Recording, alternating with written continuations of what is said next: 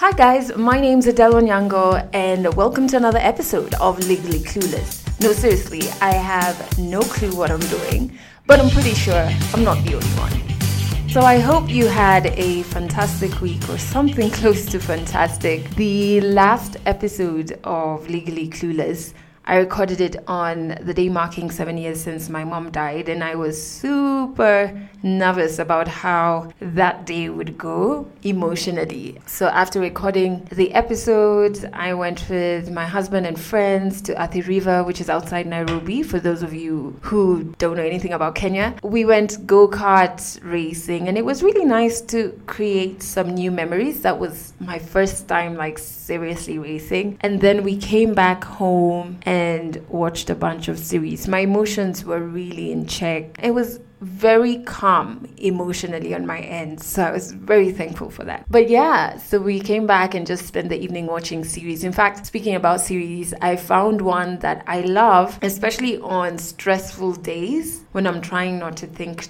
too much. So it's called The Good Place. It's not new, it's actually quite old, but I only just discovered it. And then I discovered one of my favorite actresses in it. Her name is Jameela Jamil. And so I was on her Instagram. She has a campaign that is really trying to get people to appreciate and love the bodies they're in. And she put up this quote that was pretty powerful. And the quote is Dare to love your body in a society that makes you hate it for profit. And I thought it was powerful because, even just on a personal level, I have been on a journey of trying to accept my body the way it is, especially in terms of scars. I've had eczema since I was a kid, and when I was younger, I couldn't wear clothes that were made from certain fabrics. I had to relax on eating eggs that I love, but yeah, can't eat too much of them. It was easier when I was younger because then my mom and everybody around me really regulated that. But when I got about 15, I stopped following all of these rules that allowed me to take good care of my body. So my eczema then just flared up because I'd gotten pretty reckless.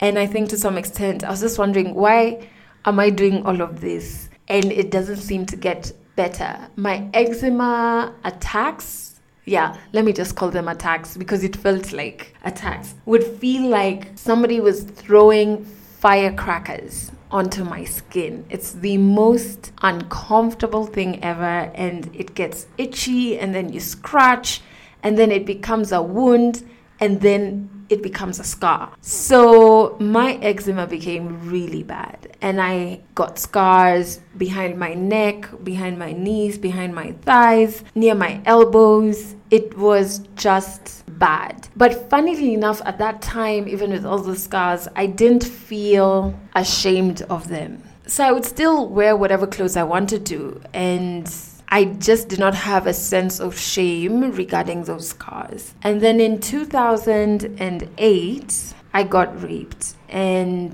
the manner in which it happened was such that I got more scars. And so now these scars lay on top of my eczema scars. And they were mainly on my legs. And then the shame set in. Honestly, looking back, that is when the shame set in. I just stopped wearing clothes that would show my hands or that would show my legs. I stopped swimming, which is something that first and foremost I enjoy doing, but also had done from when I was six years old. I stopped because I just didn't want people asking questions. I didn't want people asking, you know, where did I get my scars from? Because I didn't want to be put in a situation where I'd either have to lie or open up and tell them the truth. So I would always wear long sleeve tops. I would always have stockings on. It didn't matter whether it was hot, I would be fully covered up.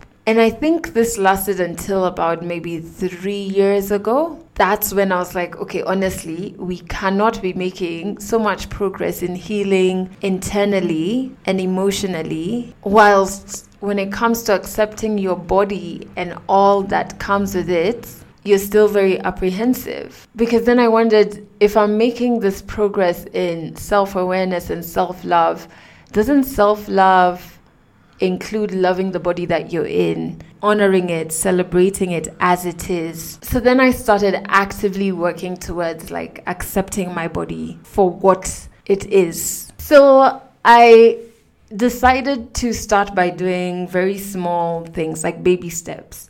So I would wear, instead of full pants, I would wear three quarter pants. And that was a big thing for me. And I'd go through the day and come home and just be like, oh my God, I did it. Let's try and push it a bit, you know, tomorrow. And then from that, I started wearing a lot of like sleeveless tops. And I know, even just saying it out loud, I know it just sounds like such an everyday thing for people, but when you have scars that you're just like, ah, thinking about 24 7, you think everybody is thinking about them 24 7 when they see them as well. So I started wearing like my sleeveless tops and showing my hands. And the funny thing about it is that to date, no one has ever asked me about any scars or any darkening like near my elbows. Nobody has I don't even think anyone has noticed, to be quite frank. And so that gave me like the confidence to now say, okay, fine, you've done this, let's move it to the next level. And wear your shorts without stockings, wear your dresses without stockings. It is just such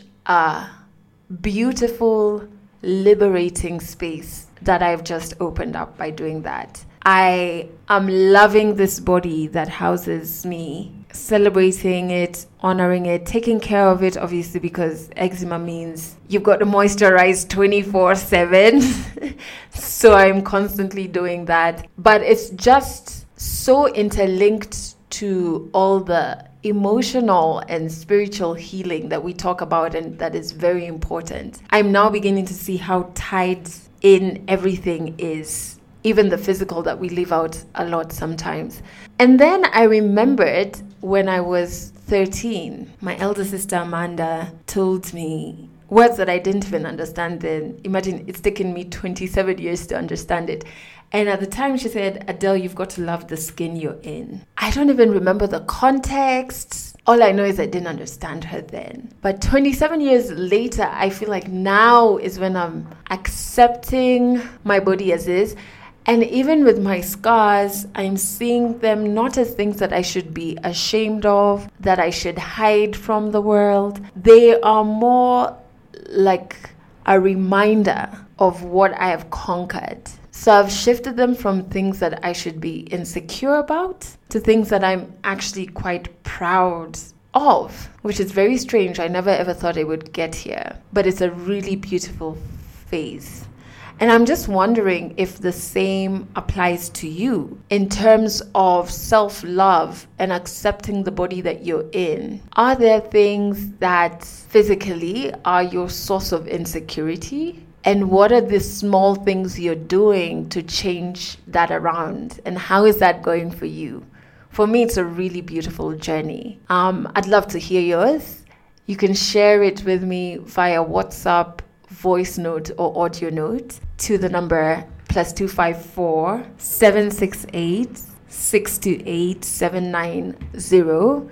Just record a WhatsApp audio voice note and send it to me because I think we need to take back the power in celebrating our bodies as is and not beating them down because they don't subscribe to society's definition of beauty. And that's it for this episode of Legally Clueless. You can share this podcast with your friends. You can keep it for yourself. I'm not judging. Just make sure you're here next week for the next episode.